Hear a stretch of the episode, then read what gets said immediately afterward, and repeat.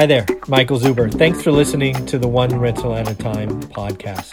Did you know that the book One Rental at a Time is now available on Audible? Yes, to all my podcast listeners out there, One Rental at a Time is now available on Audible. Go check it out and please leave a five-star review. Have a great day. Hey everyone, got an exciting show for you today. I got a returning guest, returning C P A, Evan Kirkpatrick. And last time when we talked, we talked a lot about buy and hold investing.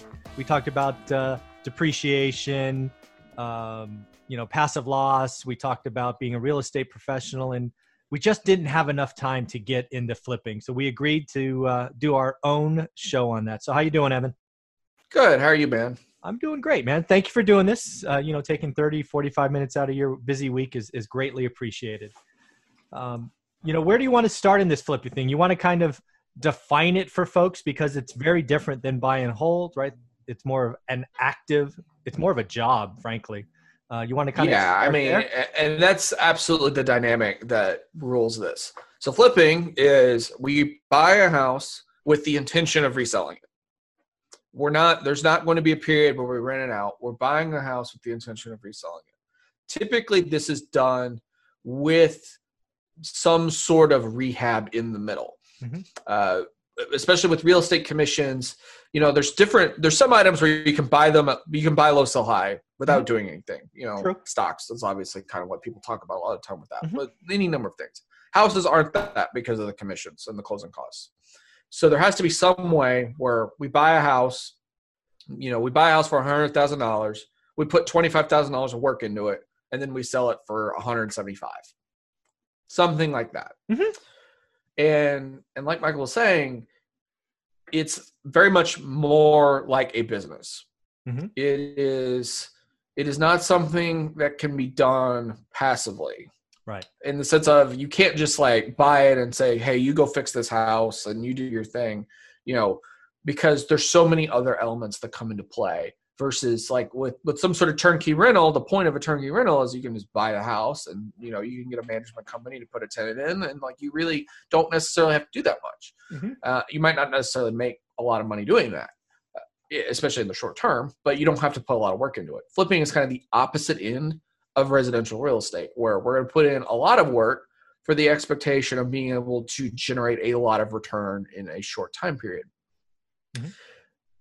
This has a lot of implications.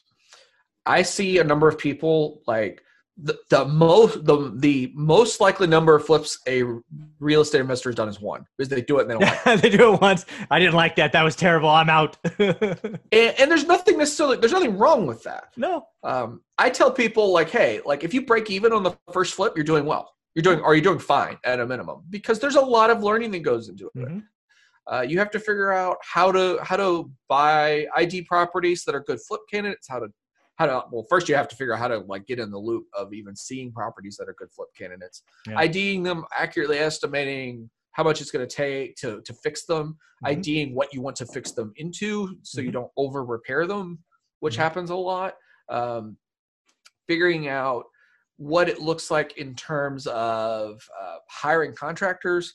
Up until recently, and probably in a lot of places still now, the biggest issue has been hiring good contractors. Yeah, uh, and a lot of that's because the biggest issue for the contractors has been hiring good people to work for them. I work with a number of contractors as well, and they employment struggles have been constant uh, when you talk to them for years now. Mm-hmm.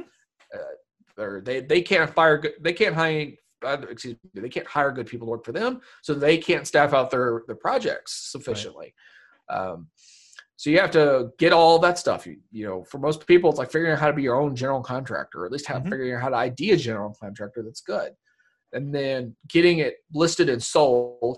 And not to mention you have to finance all this stuff. Uh, yeah. Banks don't like doing financing on uh, flipping properties most of the mm-hmm. time. Their model is based off of loans being outstanding for longer terms than that. Mm-hmm. This is where like hard money comes into play. Hard money being essentially borrowing money from an individual mm-hmm.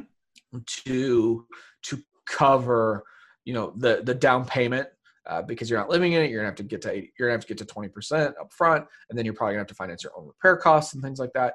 You know, and, and a lot of flippers, they're using what's they're using money from essentially private individuals mm-hmm. to to do this. Um, so you have to get that connected. And so there's a whole bunch of steps that come into it. But the reverse of it is that if you're good at flipping and you do it well, it's the sort of thing where you actually can like make a lot of money in a short time period. Mm-hmm. You can flip, you know, the, the expert flippers, they can flip twenty, thirty, forty houses in a year and make, you know, twenty or thirty or forty or more on each of them. Yeah. And obviously they're paying some people. They're not just managing all this themselves. They'll have like their own project manager and stuff like that. So they're having to split that up. But you can actually build a quote unquote scalable operation off of, mm-hmm. off of this stuff in a way that you can't necessarily do with residential real estate. Yeah. And there's, you know, we could have a whole conversation on what scale means and what scale looks like in this sort of context. Yeah. And, and it really depends on your goals. But if you, if you're trying to make money in real estate, It, it's not a, not necessarily about like preserving your wealth plus getting some return, but like if you're really trying to change your financial fortune, well, okay, flipping might be a way to do it. Flipping is also a way to potentially lose a bunch of money in real oh, estate for sure. more quickly. Yeah. Uh, if you if you over repair, if you just bad buy bad flips, if you have the market fall out from under you while you own, you know, I've got six, you know, if you're someone's like, I got six flips right now, and then prices take a twenty percent haircut. Well, sorry, like eh, you're you're toast. Mm-hmm. Uh, Maybe not toast, but like it's. Oh it's no, you're toast. I, I I knew a guy that was worth ten million bucks legit and and lost it all in oh eight because he got caught with five or six million dollar flips in the Bay Area that went all all went underwater at the same time, and he just couldn't get out of the way. It happened. Yeah, yeah. And you can do flipping with things, you know. Flipping concepts apply to things beyond just single family and duplexes. You know, there's a lot of flipping, a lot of uh, syndicated apartment complexes. For you know, sure. A lot of the apartment complex deals, it's done with this forced appreciation concept in mind.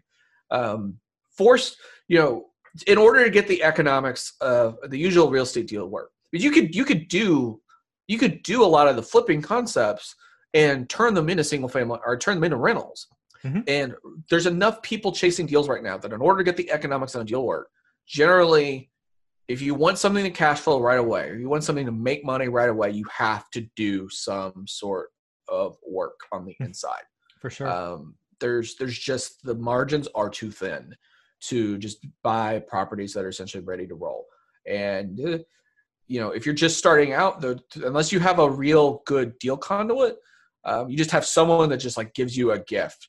If there if there are deals that don't necessarily take that sort of work, they are probably not going to come to you because the people that want to, you know, hey, I've got this hot deal here, you know, they're going to go first and foremost to someone that will close quickly. Mm-hmm.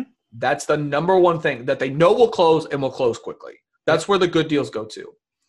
And that again, you know, that goes into a whole conversation about scale in real estate and things like that, where the more deals you do, the better position you are to get more deals because people know that you can execute. If you get a good tip from someone and you're struggling to finance it and like you can't close because you can't get your hard money in line and, and all that stuff, it makes it tougher for that person to come back to you. But if you can get all your ducks in a row, the more that you can prove to like people in your pipeline, hey, like, I I will be the one that will get this done for you. I will get this done quickly. You will get paid quickly. Mm-hmm. That makes them want to come to you. Right. With your contractors, it's like, hey, like I'm, you know, we're going to have a reasonable rate, but like I have deals, like I'm going to take, I'm going to make sure that if you do what you're supposed to do, I take care of you. Those are the sorts of people that will work with you. Um, and that's where like flipping becomes a business. Exactly. Real estate becomes a business because it is about building relationships. It's about having some amount of volume in there. It's about, you know, building systems where it's like the reason why the first flip doesn't make money. A lot of times it's not necessarily because like the deal was estimated badly or like the contractors are bad. A lot of it's that it takes too long. Yeah. It's time. Yeah. yeah. Yeah. The holding costs, the interest, the paraded, the paraded taxes and, and insurance. For sure. Um, you get eaten up because what an experienced flipper could do in three months, it takes you six just yeah. to kind of go through all the steps. And that's and that, not bad if it's a learning experience. Yeah. And that's why from two thousand fifteen to two thousand nineteen, flipping frankly, was sexy because people were making mistakes, but time was bailing them out, right? You were actually having price inflation, right? right? A three-month job took six months. Well, great. The market went up two percent, so my holding cost was covered. That doesn't right, happen. Yeah, where it, it's, it's just like, you know, especially because, and just there's a simple way, math way to think about it. Like if I'm paying, if I'm paying ten percent a year on interest, well, I, I'm only borrowing, you know, eighty percent L T V or something like that. If these prices are going up two percent a month or whatever, like, okay. Like, you win. Yeah. But that's not normal. No, true. Um, and, and right now we're also in like the lowest interest rate environment. Hopefully we're going to see. Um, and, and with hard money too, your rates get better with experience, right? Sure, like because hard money, it's a single individual. Like I am trusting you with my money. Don't screw it up. Mm-hmm. And when you can come to them with a track record, it makes it a lot easier for them to say, here, just take this. Yeah. Um, one know, question I know that this is probably going to work. Yeah. One question I had for you. And again, I want to piece some vocabulary or words you've used uh, just to make sure everybody sees it. One of them you said was short term. Right. Is there a length of time where the tax treatment is treated differently? Is it a year? Is it two years?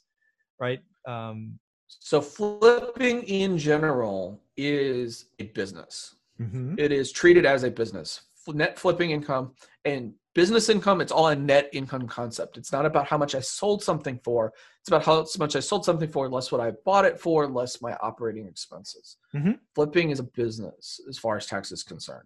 If you're only doing like one flip or something like that, there can be alternatives. But if you're doing flipping with any amount of regularity, it is a business. It creates earned income, okay. uh, which is taxed at ordinary rates, which is subject to the self-employment tax. Yep. You know, assuming you don't do structuring things to avoid that. And this is something that trips a lot of people up because they're not adequately prepared for the tax consequences. But it is earned income. In that sense, the holding period doesn't matter. Now, if you're talking about uh, you're talking about doing, you know, a rehab and then you're putting it in as a rental and then you hold the rental for a year, then, you know, if you rent a property for a year, then it's no longer, it's not ordinary income anymore. That's long-term capital gain, and that's a whole different ball of wax. But if we, yep. but for the for this conversation, let's just say I'm just flipping houses. I'm never renting them. That's a business. Right. So even if you had a flip that for whatever reason took a year, if the intent was a, to be a flip and it wasn't, you know, some kind of land, you know, you buy and hold and then became a flip. Even if it's a thirteen months, it's still active income. Correct. It's not any different than like, hey, like I bought a basketball and it sat on the shelf in my store for thirteen months and then I sold it. Got it. Well, and that doesn't become, it doesn't become an ordinary asset. It was bought for the purpose of resale. Very cool. So, and I think this is still true. Um, if you own your, if you, if it's a primary residence, is there still that treatment for two years? If you, if you, yes, okay. For your primary residence, if you have lived in your primary residence when you sell it for two out of the last five years, then when you sell it, you can exclude for a single person up to two hundred fifty thousand dollars of gain, for a married couple up to five hundred thousand dollars. Yeah. And there's various technical provisions in there. Uh, you know, if, for instance, if you, if you own a rental and then you convert it, or excuse me, if you own your prime residence and then you convert it into a rental, which happens frequently, and then you sell the rental, you know, there can be various limitations on the gain exclusion, although you still get the bulk of it. Uh, you yeah. still, there's still a major incentive to sell within that five year period. If you can mm-hmm. say, I have lived in it for two out of five years, right. I rented it for two years at the end, and then I sold it. Yeah. Um, there's still, you still get a gain exclusion in there. Yeah. The but, reason I brought that up is because I, again, I live in Silicon Valley, which is the land of, you know, average oh, yeah. million dollar homes. I actually know several people Um, that that they do that they they basically move into a an old nineteen fifties three bedroom one bath ranch. They then remodel it. They live in it, so they legit live in it, and they just spend two years remodeling every square inch of it, and then it you know two years or two and a half years they go oh, on to the next one, and then they yeah you know, it's it's kind of a, a different form of house hacking, exactly, uh, which is a concept related to duplexes and rentals and kind of. You know, I keep bringing up terms, but um, that's okay. But that's know, legit, but in, right? But in, they, that is absolutely one hundred percent a legit thing to do.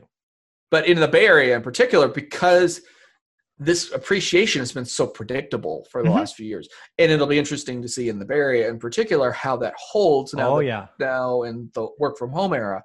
Sure. Uh, but yeah, I mean, that's definitely something you can do.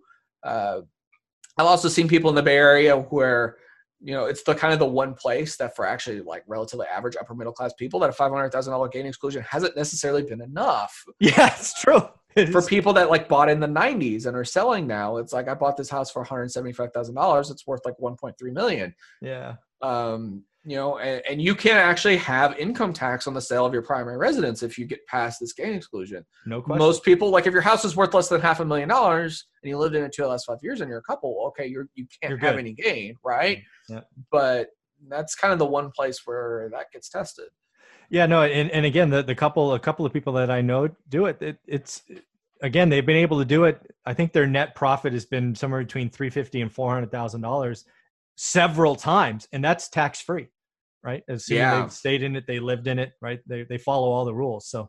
Yeah, uh, and, and it's kind of a special, you know, there's a, it's a, been a special strategy they can employ in this mm-hmm. one particular period. Yeah, very that unique. If you're area. listening to this right now, that's probably not what you want to do. Yeah, true, true. Yeah, very, very true. The other thing you talked about is intentions. Right at the beginning of your walkthrough is your intentions to flip. So I wanted to scratch that a little bit. Let's just say uh, I buy a rental because I'm a buy and hold guy. Uh, and then my intention is to rent it. And then for whatever reason, somebody comes out of the blue and offers me more money and I sell it. So I just want to scratch that word intentions. What was when you We're talking about for tax purposes here? Yeah. Yeah. Yeah. Was- I mean, ultimately you're...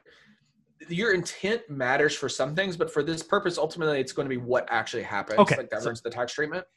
So like, okay, I was intending to put it in as a buy and hold rental, but I never actually did.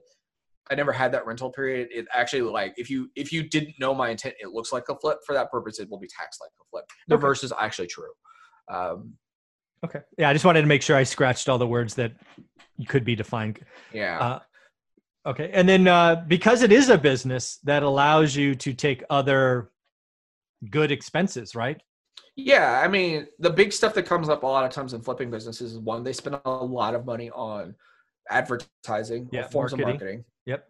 Um, there are, you don't have to do that to, to be a successful flipper, but most of the ones with some amount of volume, they're doing some sort of paid advertising. Obviously, they can write that off. You know, if you've got a V A or an assistant or something like that, V A is a virtual assistant. You got someone that's answering the phone. Um, that's relatively normal for flipping too, because it's based off of, hey, like this person is trying to unload their house in a hurry. And so I got to pay this person to deal with it. Like all that sort of admin stuff. If you maintain a physical office, mm-hmm. you know, like if you're flipping thirty houses a year, you know, you're gonna have a project manager, you're gonna have a physical office. Like, and for all that, like anything that a business can deduct, a flipping business can deduct. The I R S terminology and, and the code is uh, ordinary and necessary. If it's an ordinary and necessary business expense, you can deduct it. That's really not that high of a bar ultimately. I mean, it's going to encompass a lot of things. Like if you're a flipper and you spend money to go to real estate conferences, mm-hmm. you spend money to, you know, to go get additional training, you spend money to, to travel to new areas and or to existing areas and look at different stuff. You, you know, all these different things, you pay referral fees. Uh, those are usually actually could go into a particular project, but you know, just because something's not chargeable to a specific deal doesn't mean you can't write it off for tax purposes. Uh, there's a lot of that that's actually true for buy and hold also, which mm-hmm. is something that's underlevered uh, a lot of the time. But, you know, it it's really comes down to, is this something that makes sense to spend money on to make more money? Like I'm spending this money on this thing because I have an expectation that, that it's going to help me make more money. You know? Right. Then that's when you get deductions. Yeah. So when you when you think about, um, I don't know if you want to call it mistakes or maybe it's opportunities missed is an, a kind way of saying it. When you think about the flippers that you've looked at, and again, you're looking at them from the, you know, the income statement, right? Or cash flow yeah. statement as well. W- what are some things that are opportunities missed that you've seen and you, you've helped people tweak so they get uh, more of a benefit? Is it, is it the deductions that they're not taking or what is it? You can get some of that.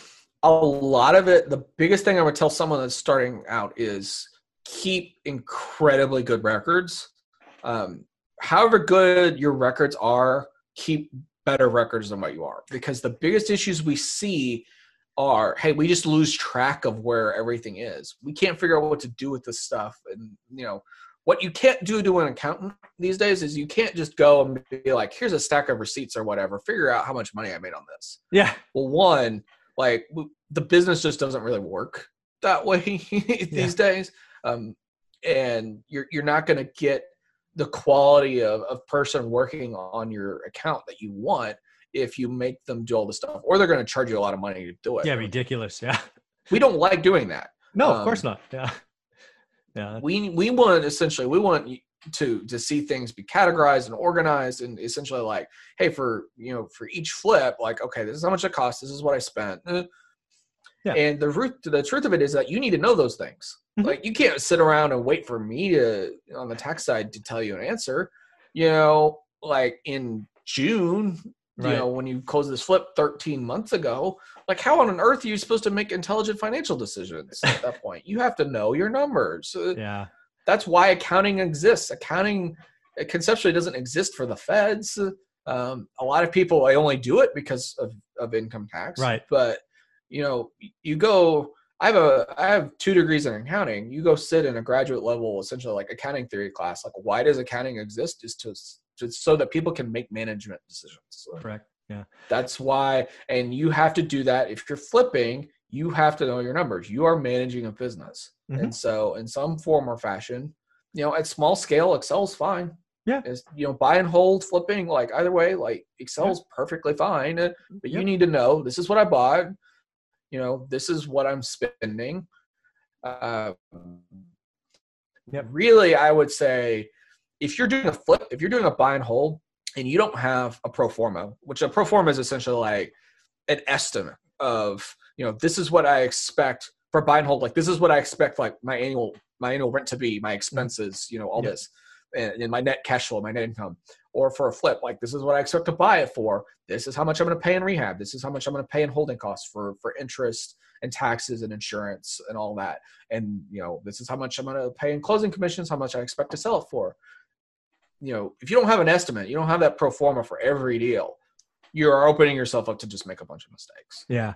The one thing that when I look at kind of the, I don't think A, the average person appreciates financial statements the way they should. Right. I think I think most buy and hold investors kind of focus on the balance sheet, uh, maybe a little bit on the income statement. But the ones for flippers that I think we we should talk about more because it's the most underappreciated cash or is the cash flow statement.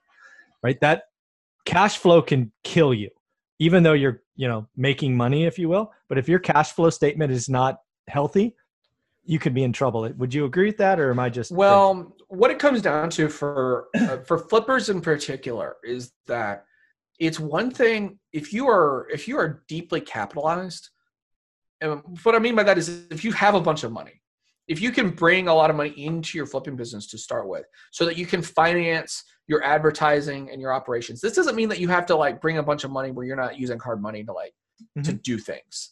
Um, Operating that's capital. Different, but right. yeah, so that you can you can pay contractors and like have cash in the bank to pay for things. Then you having that cash just makes it way easier. But a lot of people that get into flipping, they don't necessarily have a lot of money to start. Mm-hmm. And that's where, you know, that cash flow statement concept comes into play because it can be like, hey, I, economically, I'm going to make a bunch of money off of these deals I haven't processed, but I'm in trouble right now because the, the bank account is empty because I have a bunch of money tied up in these deals mm-hmm. at any point in time. If I'm doing four flips at once, well, yeah. how much money have I spent out of my pocket in down payments, in marketing for these things, uh, for my operational costs? I was in this conversation with someone a couple days ago where like, you know, they've got they've got a flipping business. They've got a really good, consistent source of leads. They're spending a decent amount of money on ads. They're, you know, they're spending seven thousand five hundred dollars a month on ads. Wow! But they get one or one and a half to two deals a month. You know, it's consistent. Then the issue they're having is that they don't have enough money to increase their volume. And we had a long conversation about what to do with this. And that's just kind of like, hey, when you're talking about cash flow statements and things like that, it's like, what's the problem I'm trying to solve here? And usually it's, I can't increase my volume because I'm out of money to yeah. just seed these deals. Um, and a lot of that, it comes down to just naked reality and that like, okay, this is what we can do from a cash flow perspective. And I can either borrow more money in some form or fashion. I can get some sort of outside investor that I'm cutting in from like an equity perspective, a percentage of ownership, yep. or I can suck it up, bootstrap the thing, live tight, make some money on these deals, save that money so I can do more deals at a time and scale that way. Yeah.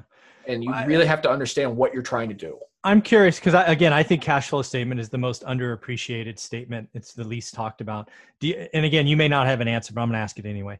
If you were to take some novice, a flipper, right? Somebody's excited. They know they know how to, I don't know, they're a contractor or whatever. Where would you send them to just get a, a cash flow one oh one education? Is it YouTube University? Do you have a book you like? Um, any it thoughts really... There? It, it's kind of almost like telling the fish how to, sw- or asking the fish, you know, how he learned to swim in some ways. Oh, um, okay. You know, a lot of it's truthfully, we have a lot of those conversations, and that's a lot of, you know, where we're spending time talking to people. Um, I would say read voraciously. Uh, I read, you know, there's a whole, this is really just like a tithe of like the various business books I have, but like, you know, I've got books over here on flipping. Um, you know, I've read all sorts of stuff, you know, like, I read, you know, and I'm not a flipper. I read this stuff so I can talk to clients and so I can understand the businesses that are going on. Oh, that's awesome. Like that. You know, like, eh, but you know, we've got the, uh, the famous Gary Keller book on how to be a real estate agent, you oh, know, yeah. all sorts of different stuff where it's just like, I have that you know, one too somewhere. And, and like something like this, you know, this isn't, this isn't like rocket science. Um, yeah. You know, it's not in here. Like, I'm not sitting in here like, oh, this is all earth shattering or whatever. But like, for instance, if you're talking about like being a real estate agent, like you go find something like this, yep. you know, or there's the, um, the equivalent book on like how to be a real estate investor, that's which is my, probably twenty years old now. That's my favorite it, book. Know, it's going to, it's going to tell you a lot of nuts and bolts mechanical stuff on how to think through this stuff. Yeah. Can you, throw, you can you flash that blue book again? That is my number yeah. one favorite book. And it's really because of the, uh, the stories that are in the back, the, the last twenty pages or whatever. Uh, yeah. I like reading. And so like, if you haven't, if you know, like anything Gary Keller's written is just really good for like yep. starting to think through stuff. Both totally these, these are kind of more mechanical nuts and bolts on, on different parts of the real estate industry. He's written some other stuff, kind mm-hmm. of more strategic layer, which is also really good. Yeah. Um, Shift. And, and, and what this does, something, what like something like this does is this gives you a starting point to figure out what more you need to learn. Um, it's yeah. not like this is some end all be all. Like, yeah.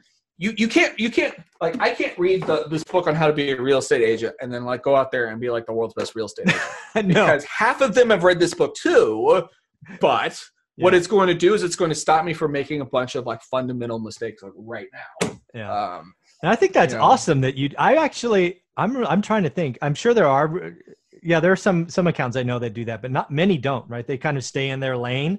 They're not reading. They're not investing in themselves to have better conversations with their clients. So that's a ni- very nice job, Evan.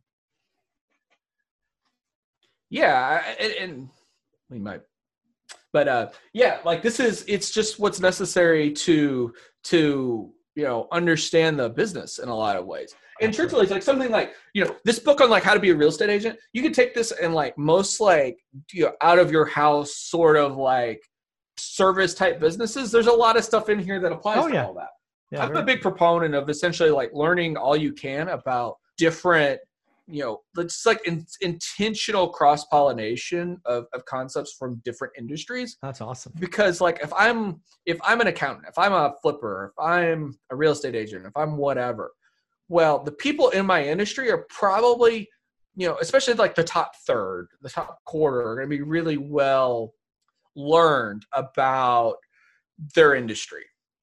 And how do you get an edge on these people? You have to bring in concepts from other areas. Totally agree. You know, you have you have to kind of outpace their knowledge in some way.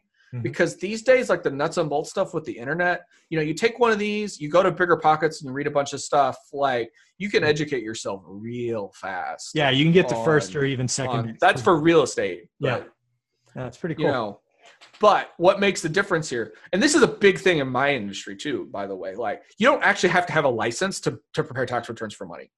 You don't have to be a C P A. You don't have to be an I R S enrolled agent. You don't have to be squat.